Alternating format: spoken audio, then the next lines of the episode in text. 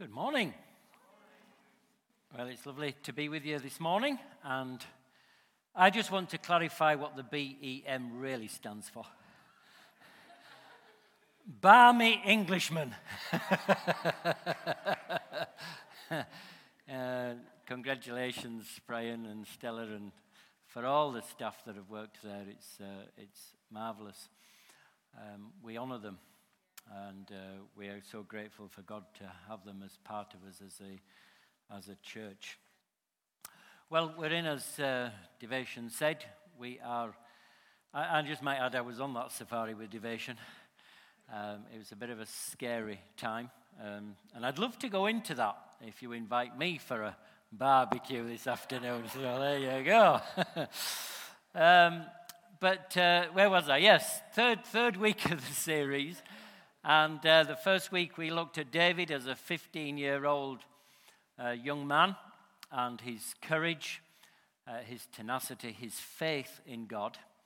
And then last week we looked at David when he was on the run from Saul, and he had been anointed to be king.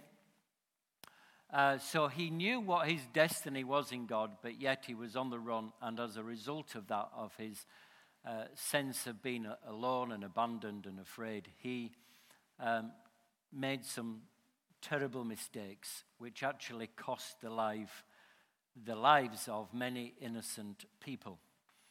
And this week we come to him still in this on-the-run period, where he is like a 7-8 year period in which he is still on the run.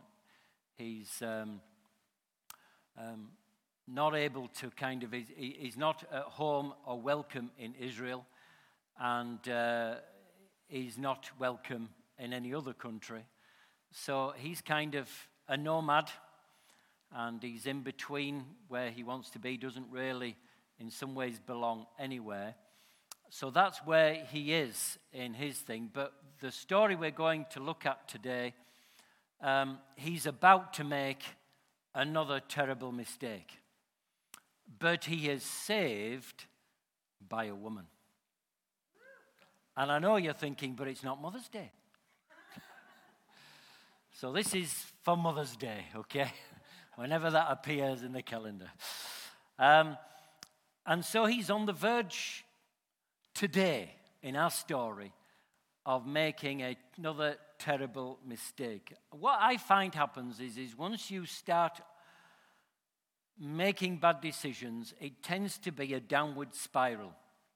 You end up making one bad decision and then another bad decision, and you end up into a right mess and into a fix, which is of your own doing. It's not because you might blame the circumstances and the situation, but David still could make good decisions, even though he was ousted by the king of Israel at the time.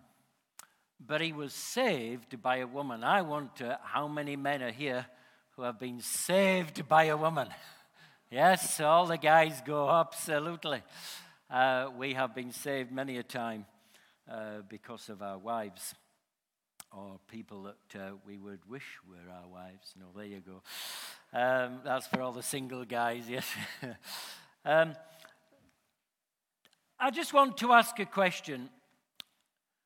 Do we get what we deserve?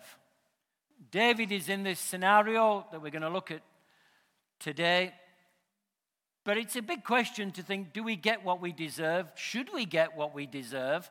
I don't know about you, but I don't want to get what I deserve. But I do want other people to get what they deserve. Anybody else with me on that one? We're often like that, yes? And I don't know about you, but I don't want to live in a world without consequences. But yet I don't want to suffer the consequences of my actions. There's a dilemma there, isn't there? In other words, what I want to happen to me is not what I necessarily want to happen to you, and you're thinking exactly the same, probably about me. And so we have the golden rule. What is the golden rule? Do unto others as you would have them do unto you. That's right. That's the golden rule, isn't it? The golden rule is a biblical rule, yes, and it's in the Bible. It comes from the Bible. Do unto others as you would have others do unto you. Until, of course, someone mistreats you, and then, of course, we change the rule, yes? And the rule becomes very different when it applies to us, yes? It becomes, what do unto others as they have done unto you, becomes the change, don't we? We come, no, this is what they did to me. They hurt me, so I'm going to hurt them back. Now, if you're in any doubt that there is a universal moral code, this should be one that shows you, that confirms to you that there is a universal moral code, because wherever you go in the world, universally, everybody believes that other people that have hurt them should get what they deserve. Everybody believes that there should be consequences to actions, yes, about what is happening to them. So we've got to understand that we don't act the same, but we do often react the same. So when we're hurt, when we've been offended, when somebody has done something to us, to retaliate, to try to get even, seems very natural. It feels right. It feels good. It feels that sense of, I need to get even, that it's something that we should be do. Yes?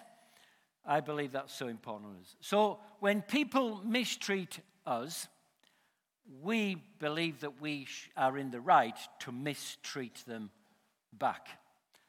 In other words, it's the Old Testament principle of an eye for an eye. Yes? A tooth for a tooth.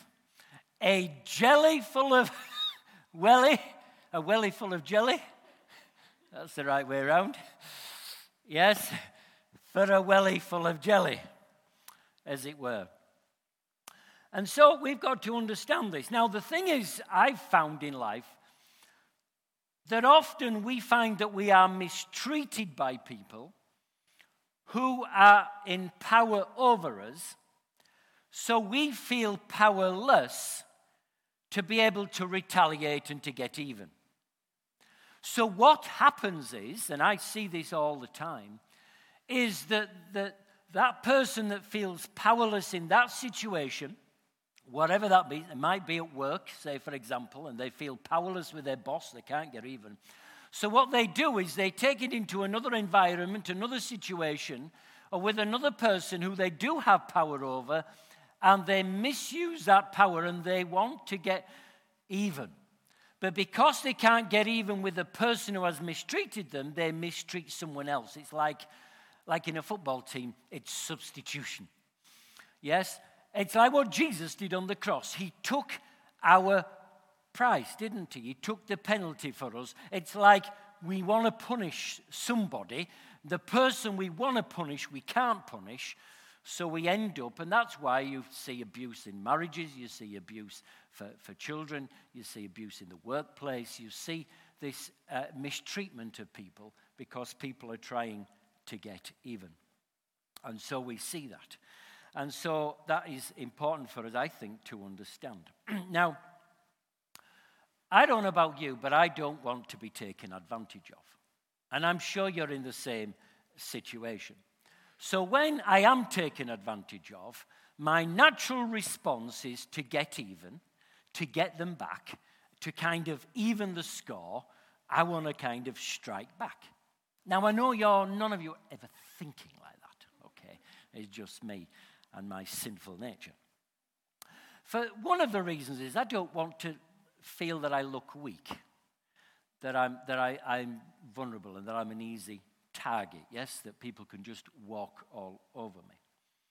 And so I'm sure for all of you, you have a backstory in which you have been mistreated, you have been maybe abused, you have been hurt, you've been offended, you've been abandoned, you've been something or other in your life where someone has you know, done something to you or responded to you in a way that you don't deserve. The problem with getting even is that you're trying to get even with someone who you don't even like. Did you get that? You're trying to get even with someone you don't even like. And what that happens is you get even. It actually means that you are, where, for example, if you think even means to be on the same level. So someone hurts you, you come from being hurt to down to their level of being even. So whenever you try to get even, you stop being and you become. So it's so important for us to realize that, because what we feel is that when they hurt us, that we're there and we want to get there.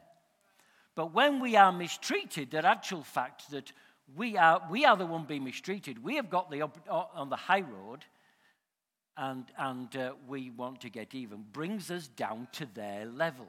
When we mistreat someone else, even if they have mistreated us, it brings us down to their level in life. It actually gives them control over your life. They're like manipulating, they're controlling you. And so what it does, it sets you back in your life because you're busy trying to get even because of the grudge and the bitterness and the hurt that's in your life. Hurt people hurt people. So in part 3 of our study today, we are going back to the life of King David, who about 3,000 years ago, 1,000 years BC, this warrior, this giant slayer that we saw in week 1, a folk hero, now a fugitive, now on the run. And so we see him in this period of his life where he has recovered from a bad mistake. He has sought the Lord again. He's got himself, he's apologized, he's repented of what he's done, and he's about to make another terrible mistake. And that's where we come into this story in 1 Samuel chapter 25. And so I want to read this chapter, or most of this chapter, and just make some points as we go through this chapter. So in verse 2, it says, a certain man in Maon who had property there at Carmel was very wealthy. He had 1,000 goats and 3,000 sheep, which he was shearing in Carmel. This is an important part, is to understand he is shearing in Carmel. It is the time of shearing. So put that into a modern context. This was the time when it would be kind of, you understand whether if you're a business, financially, have you made a profit? This is your time when you balance the books and you see. So in other words, when he was able to shear the sheep, he was able to see all the bounty of what he had throughout the year. So the looking after the sheep and paying the herdsman to look after the sheep and feeding the sheep, whatever was involved in it, and keeping things going, this was a season for celebration. This is a season for shearing the sheep. Yes, this is bonus time. Yes, for those of you that work for a company, you look forward to bonus time. Yes, that the firm's done well, you've worked hard, you've done well, and there's a bonus. Yes, so it's saying that this guy is wealthy. Yes, he's wealthy. In the time that he's talking about, he is doing that. He's turned a massive profit. And verse 3 says, his name was Nabal and his wife's name was Abigail. She was an intelligent and beautiful woman, but her husband was surely and mean in his dealings. He was a Calebite. Now, surly means harsh. It literally means heavy. So it means to be abrupt, to be discourteous, to be disagreeable, to be someone people dislike. Okay? People don't want to be with him. His name actually meant fool. Nabal means fool. So nobody liked him. Verse 4, while David was in the wilderness, he heard that Nabal was shearing his sheep. He'd come into the good money. It was celebration time, bonus time. So he sent 10 young men and said to them, go up to Nabal at Carmel and greet him in my name. So they knew who was sending them, yes? Everybody in Israel knew who David was, yes?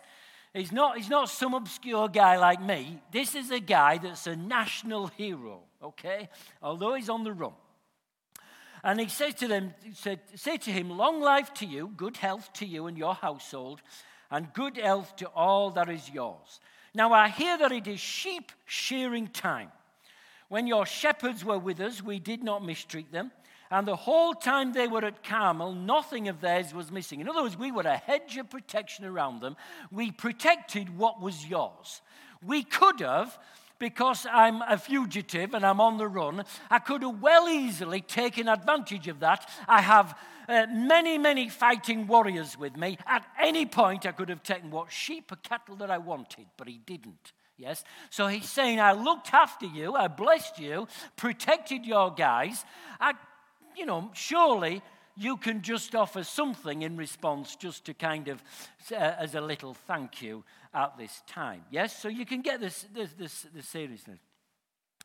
And so he said, ask your servants and they will tell you. Therefore be favorable towards my men since we come at a festive time. Please give your servants and your son David wherever you can find for them. Yes? In other words, since we've been good to you, be good to me. Yes? Because we've kind of been generous towards you and blessed you, bless us and that. Yes?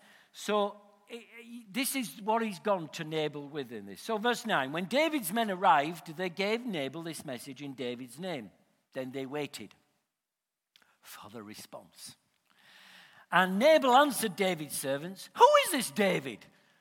Knowing full well he knows who this David is. Yes. Who is this son of Jesse? Many servants are breaking away from their masters these days. You see, he knew David was a fugitive. He knew he was an outlaw. He knew he was classed as a rogue in the land, yes? I didn't ask for his help.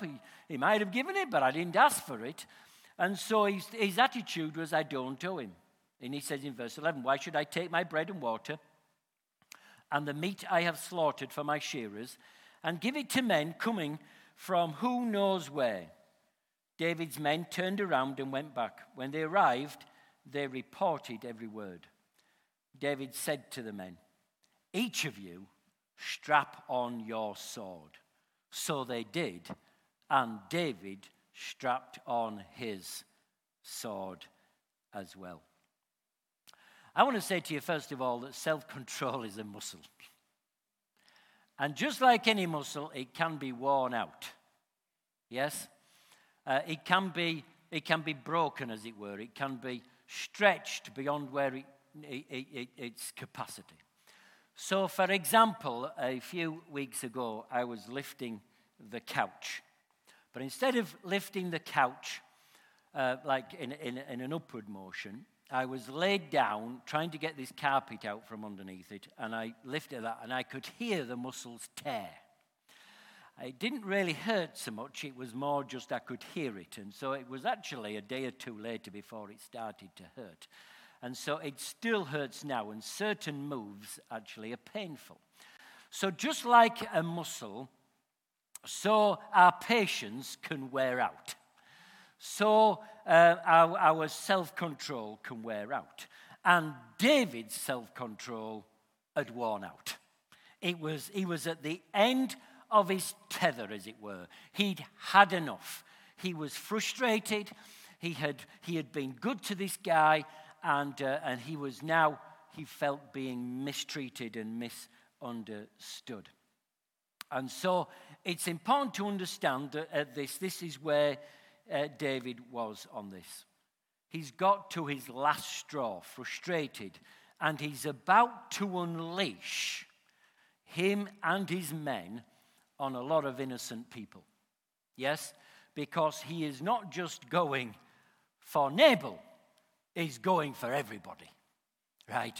And you can imagine here that as David has strapped his sword on, He is, yes, he's misdirected in what he's wanting to do, but hurt people. Hunted people, hunt people. And so this was what David was. And so it says about 400 men went up with David while 200 stayed with the supplies. I would have been one of the guys staying with the supplies, okay? Yes, just letting you know there, yeah? Verse 14, one of the servants told Abigail, Nabal's wife, David sent messengers from the wilderness to give our master his greetings, but he hurled insults at them. Yet these men were very good to us. They did not mistreat us, and the whole time we were out in the fields near them, nothing was missing. Night and day, they were a wall around us. The whole time we were herding our sheep near them. Now think it over and see what you can do, because disaster is hanging over our master and his whole household.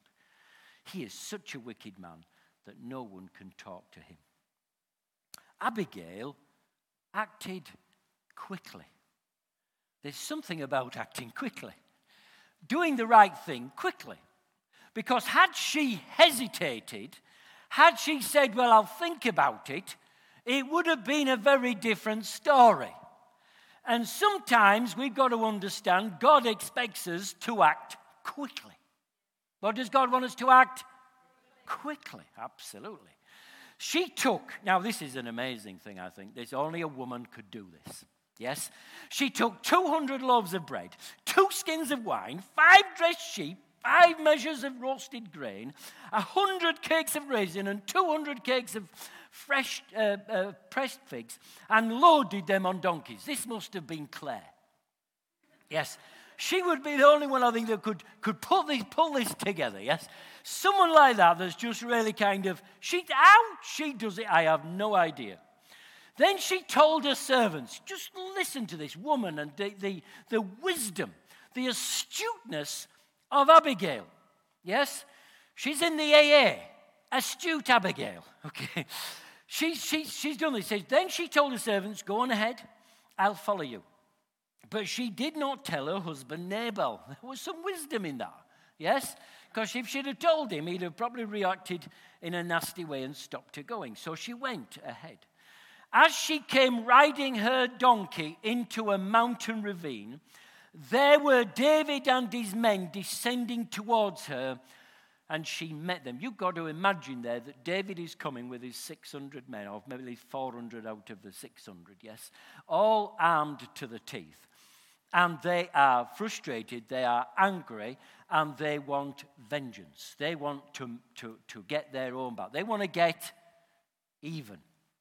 Yes, because of this. So you've got to understand that. Now, Abigail is coming to meet David on her little donkey, yes?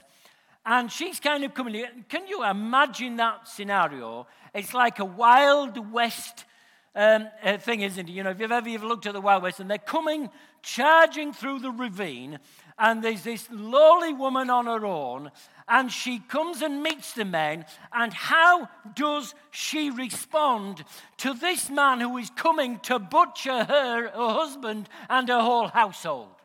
Because that's what his aim is, and she understands what his aim is. She is not daft about that. So this is what he says. David had just said, verse 21, it's been useless. Oh, my watching over this fellow's property in the wilderness so that nothing of his was missing. He has paid me back evil for... What is he paid back? Evil for good. And then verse 22, may God deal... Keep that in your mind, evil for good. That's what Nabal has done to David, yes? Verse 22, may God deal with David, be it ever so severely. If by morning I leave alive one male... of all who belonged to him. When Abigail saw David, she quickly got off her donkey and bowed down before David with her face to the ground. Wow. Here's a wealthy woman. Yes, this is strange. This is not what you would expect from a wealthy woman, to get off her donkey and to bow before David. And you've got to think, the courage of this woman. You know, the natural thing would be to flee for her life. But she doesn't. She faces David, who's an outlaw. He's kind of fugitive. He's after vengeance. And she bows down before him. I want to say to you, I think that caught him off his guard. I think that surprised David. I think he wasn't expecting this. He wasn't looking for this. He is, I think, as he's journeying along and he's going on his donkey, I think his mind's making more and more reasons why he needs to get even. Yeah? The longer it goes on, the longer the journey, the nearer he gets, the more the emotional tension and frustration and anger in him is building up. And so she does this, but what we find is that she treats David as if he's already the man she hopes he will become. She doesn't treat him as he is responding, as he is angry, as he is. But she treats him as the man she knows he can become and he should become and he's anointed to become. Because Abigail, as all in Israel would have known, he was anointed to be king. So, Dave, you can imagine David's frustration because he's an outlaw and he's not getting treated well by Nabal, who he's looked after, but his rightful place was in the palace. His rightful place was as a son-in-law of the king. That's where he should have been, at home in his comforts, but he's not. So you can imagine all this kind of thing working in him. So I just want you to know, and particularly you ladies, to take note that when Abigail talks to David, the way she talks to David works for all the guys. Because when you butter us up and you say, you know, Kath says, I bet you could take that rubbish bin out with one arm. And I go, I bet I can. Now I know I can, but I've got to show her. Stop. So I'm just saying, ladies, that's the way your guys are built. So you treat us as you want us to be, and you speak into our future as Abigail spoke into David's future. I want to say to you, you'll have men of the future who will be as you want them to be. There won't be men who are trying to get even. There won't be men who will be doing bad and evil for good. They will be men who will be different again, and they will take the high road and do good for evil. And so this is what she says to him. She's speaking to David's potential, looking past what he's about to do, yeah? Because she knows the stupidity of what he's about to do and that he can never return from what he's about to do. It would always be in his story. It would always be part of who he was at that time. He could not reverse that decision if he went ahead with it. And so she said, verse 24, she fell at his feet and says, "Pardon your servant, my Lord. Hear what your servant has to say." First of all, she's not his servant. Yeah, she's not his servant, but she chooses to have a servant heart. She chooses to take the posture of a servant because she knows what's at stake. She knows what lies ahead because in this moment, she is the one who's pleading for a change in David so that he will act as he ought to act, and not as he is intending to act. Yes? So, I just want, first of all, ladies, I don't want you to hear what I'm not saying. Okay? I don't want you to hear that I'm saying here that all the ladies should be bowing down before the guys or before your husband or whatever. I'm not saying that. Now, I'm sure there must be a cultural equivalent. I don't know what it is, but I'm sure there must be. So you can send your answers on a postcard for wherever you're having your barbecue this afternoon, okay? But the issue is a servant heart. It's the attitude of the heart. Now, in that culture, it was okay. You do it in our culture, it's just weird, okay? Just doesn't go in our culture, okay?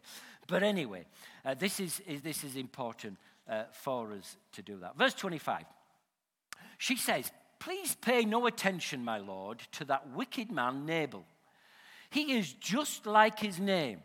His name means fool, and folly goes with him. And as for me, your servant, I did not see the men my lord sent.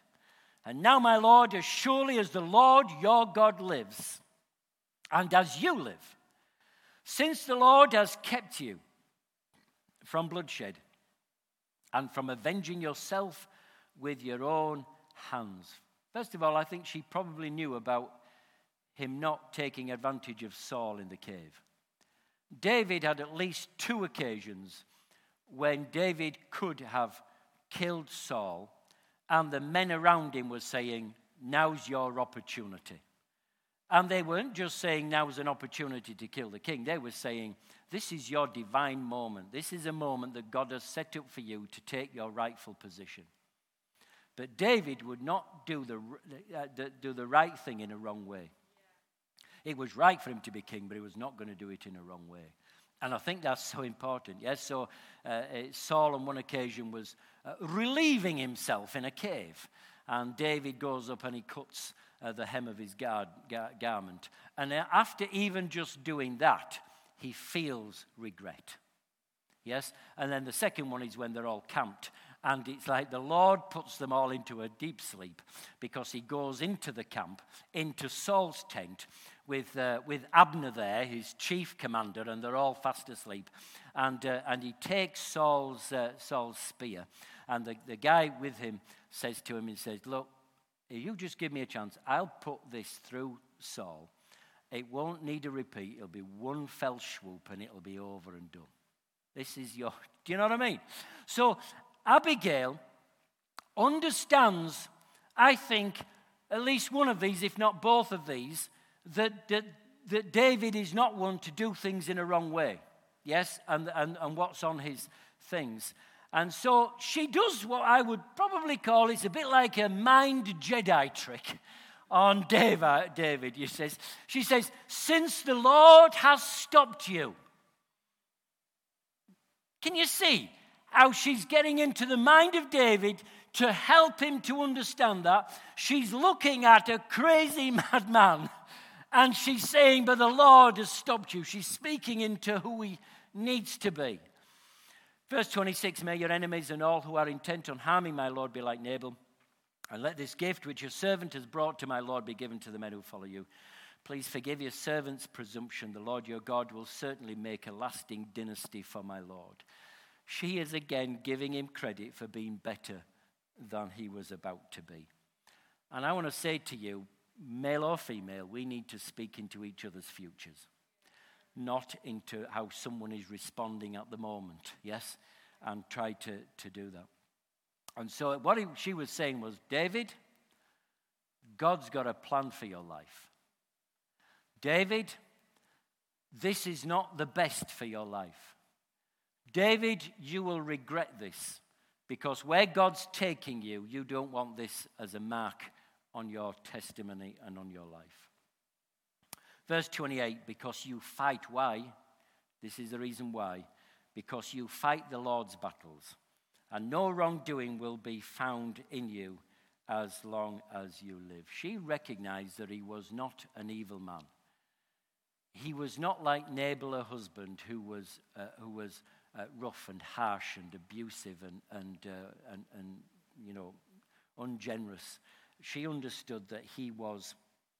But this verse 29, I think, is fascinating. "Even though," she says this, "even though someone," which of course is Saul, "is pursuing you to take your life, the life of my Lord will be bound securely in the bundle of the living by the Lord your God." Now, this is quite an unusual thing, because if you're not fully aware of it, you can miss it if you just kind of run over it.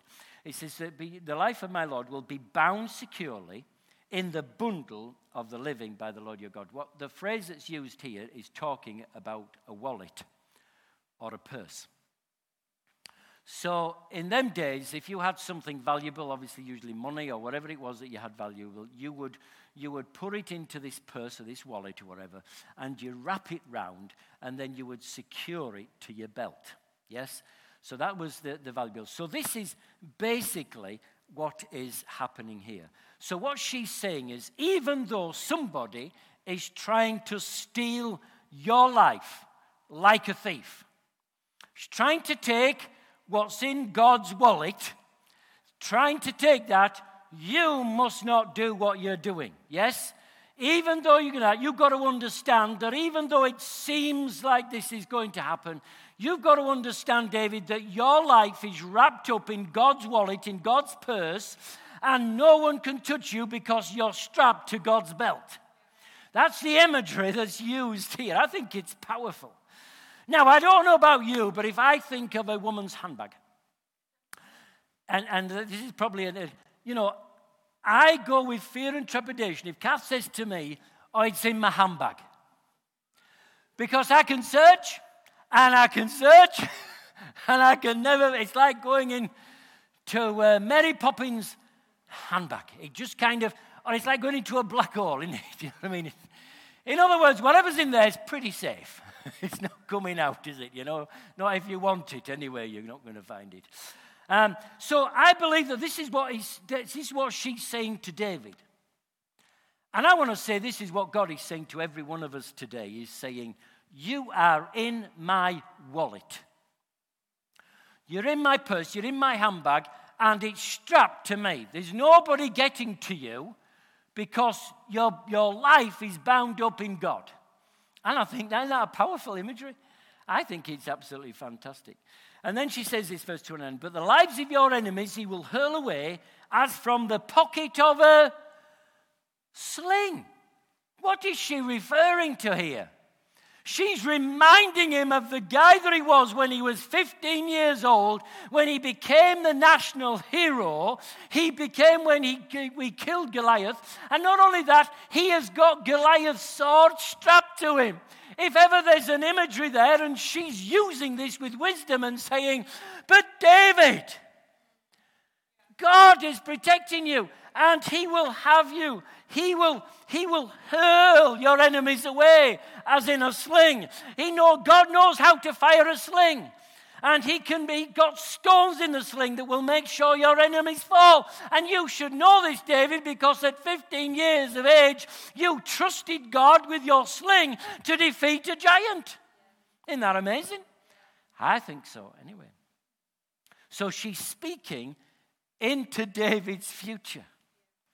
And she asks, without asking, what story, David, do you want to tell? How do you want, when you are king, to be remembered? Do you want the slaughter of more innocent people on your head? Referring to ourselves, we would think, where God is saying to us, do you want more of some of the things that you've already done and the consequences? Do you want more of those consequences and life stories that really you don't want your children to know? You don't want other people to know. You don't want to be remembered for. So the question she's asking is, what story do you want to tell about this moment, David? Because this moment in time is a crucial, pivotal moment in time for you. And so she goes on, verse 30, when the Lord had fulfilled for my Lord every good thing he promised concerning him, and has appointed him ruler over Israel, my Lord will not have on his conscience the staggering burden of needless bloodshed or of having avenged himself. And when the Lord your God has brought my Lord success, remember your servant. And so David comes to his senses. The emotional temperature drops because of Abigail. And he says this to Abigail, praise be to the Lord, the God of Israel, who has sent you today to meet me. May you be blessed for your good judgment and for keeping me from bloodshed this day and from avenging myself with my own hands. Otherwise, as surely as the Lord, the God of Israel, lives, who has kept me from harming you, if you had not come quickly to meet me, not one male belonging to Nabal would have been left alive by daybreak. Then David accepted from her hand what she had brought him and said, go home in peace. I have heard your words and granted your request. Now, Abigail's very smart with what she does. Again, we see this right through. When Abigail went to Nabal, he was in the house holding a banquet. It was celebration time. It was kind of big bonus time. and like that of a king. He was in high spirits and very drunk. So she told him nothing at all until daybreak. There are times to not say things. Yeah, choose your time, yes. Then in the morning, which is a lot to be said about not tackling some things late at night, yes. Then in the morning, when Nabal was sober, his wife told him all these things, and his heart failed him, and he became like a stone. About 10 days later, the Lord struck Nabal, and he died. When David heard that Nabal was dead, he said, "Praise be to the Lord who has upheld my cause against Nabal for treating me with contempt. He has kept his servant from doing wrong and has brought Nabal's wrongdoing down on his own head." Then David sent word to Abigail, asking her to become his wife. His servants went to Carmel and said to Abigail, "David has sent us to you to take you to become his wife." She bowed down with her face to the ground and said, "I am your servant and I am ready to serve you and wash the feet of my Lord's servants." Abigail quickly got on a donkey and, attended by her 5 female servants, went with David's messengers and became his wife. And they lived happily ever after. Well, probably not. She was wife number 2. Although in some ways she was wife number 3. And David did go back for wife, the first wife, so he ended up with 3. So wherever there's more than one wife, there's going to be strife. So let's summarize quickly, if you can manage to stay with me a little bit longer. We have 3 characters with 3 responses, but 1 hero. Nabal's was evil for good. David was evil for evil, and Abigail's was good for evil. She had a unique perspective. She looked through a different lens to everybody else. You see, Nabal, with his evil for good, nobody wanted to be like him. And David, the evil for evil, that's predictable. That's what we do. But Abigail, the good for evil, now that's remarkable. My question is, do you want to be predictable or do you want to be remarkable? You see, Abigail was ahead of her time. In the Old Testament, it was an eye for an eye. So David was, it's an eye for an eye. He's offended me, I'm going to offend him back. But in the New Testament, in the New Covenant, it's different. Jesus turned all this upside down. So we see Abigail operating on a New Testament perspective. And Peter, who saw Jesus unjustly crucified, writing to persecuted Christians, in other words, these were Christians who were being mistreated, who were being abused, who insults and torture they suffered, he said this, "Do not repay evil with evil or insult with insult. On the contrary, repay evil with blessing, because to this you were called." You're called to this. If you're a Christian, you are called to be a blessing. If you're a Christian, you're called to do good to those who do evil. If you are a Christian, you do not the predictable, but you do the remarkable. If you do that, and you do, because if you're mistreated, for some people to think, well, I'll just not do anything. And they stay neutral. They think, well, I'm not retaliating about it. I'm not doing evil for evil. I'm just not doing anything. Well, I want to say to you that's good, but that's not God's best. You see, if you don't retaliate, that's called mercy. And God wants us to be merciful. But Jesus set the standard of not just mercy, but of grace. Great, you see, mercy's not getting what you deserve, but grace is getting what you don't deserve. And so for us, we need to be people who realize we have received mercy. We haven't got what we deserve, but we have received grace from the Father. We get what we don't deserve, and therefore we need to respond to other people and to give what they don't deserve. They don't deserve maybe to be blessed and to have favor and for us to be good to them. But we are remarkable people. We are people who are not predictable but remarkable. And so I believe that we need to be like Peter. We need to be like Jesus. We need to be like Abigail. And so instead of evil for evil or just doing nothing, we need to be people who will do good to those who do evil, to those who mistreat us, to those who abuse us, to those who take advantage of us. Matthew 5 and verse 43 says this, "You have heard that it was said." Jesus is talking to the Jews of the day, the people who understood they were living in the Old Testament covenant, the eye for an eye, and he said there, "You have heard that it was said, love your neighbor and hate your enemy." That was the Old Testament principle. But Jesus changes the paradigm. He changes the level of engagement. He changes what is the required level for us as Christians to operate. And he says, "But I tell you, love your enemies and pray for those who persecute you, that you may be children of your Father in heaven." If you try to get even, you are just going to lower yourself to someone else's thing. But if you do good for evil, you are like your Heavenly Father. You are reflecting the life of Jesus in you when you do good for evil. When you bless those and show favor and do good things to those who have done evil to you, I want to tell you, you have a different perspective in life. You are thinking of the King, and you're not thinking of who you are. The Apostle Paul, as we were in our prayer time this morning that Tracy was leading, a real wonderful time together in prayer, Tracy brought out about Galatians 2:20.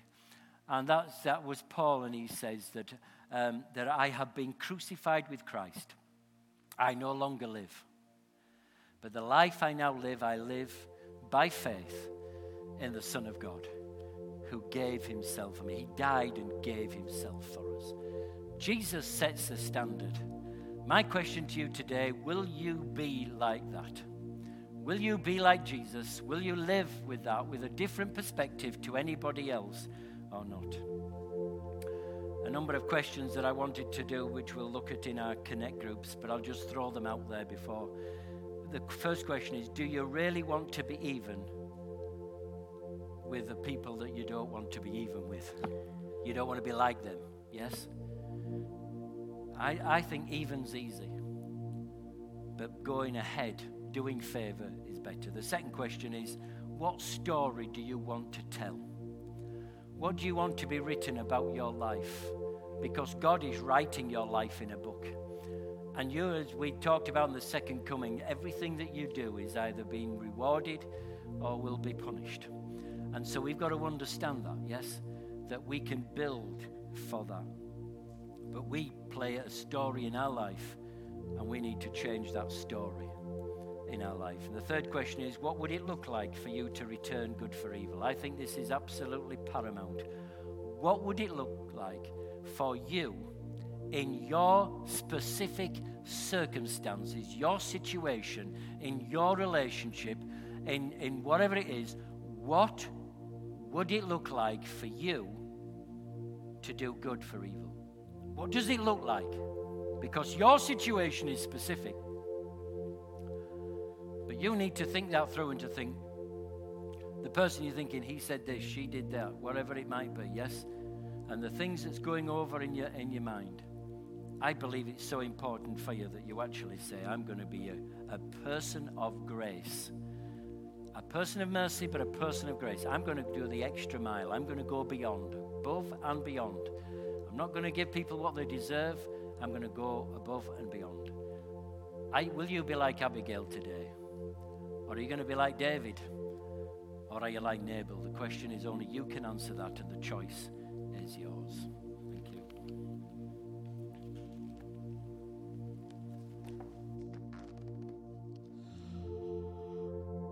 I'm just going to give the Holy Spirit a couple of minutes just for you to digest that. And, you know, Pastor Jonathan shared a lot. There's so many things in there that could, appear and mean something to us. So what I'm going to do is just allow you a couple of minutes just to connect to that, just to allow the Holy Spirit to come in, allow the Holy Spirit to guide you and direct you. Have an opportunity today to change the destination or your destiny. You know, you have that opportunity today. Just give you a few minutes just to think about that, reflect about it. It'll be good just to think and apply that to your life right now, what it means to you. Don't leave this place without thinking about that, without allowing the Holy Spirit to come in and to minister, to speak to you, to heal you, to guide you, to direct you right now. So let's just invite the Holy Spirit in to come.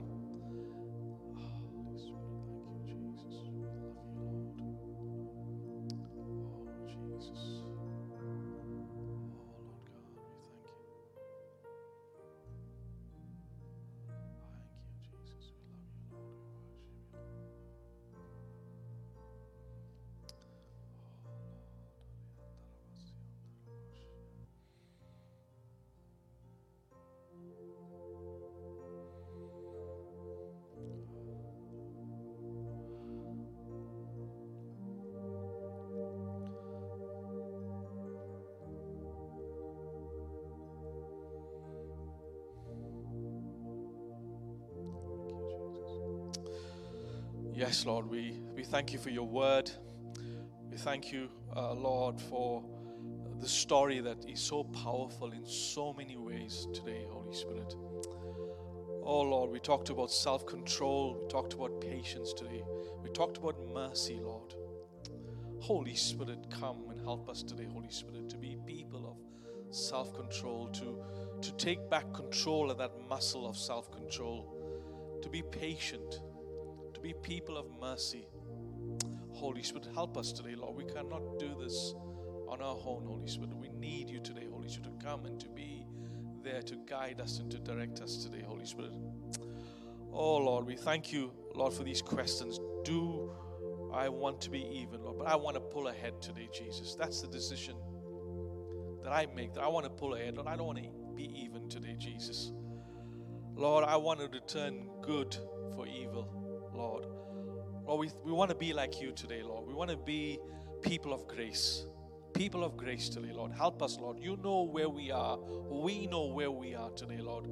Help us to take the right steps in the right direction today. Lord, we have an opportunity today to change that destiny, to change that direction today.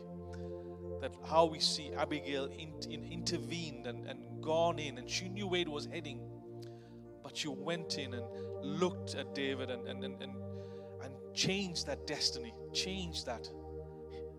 So we just thank you today, Holy Spirit, to come and help us not just to be hearing your word, to be able to take this and to apply this to our lives. We pray today, Holy Spirit, have your way, we pray, Lord, and we thank you today for that. Thank you, Pastor John. It was a powerful word.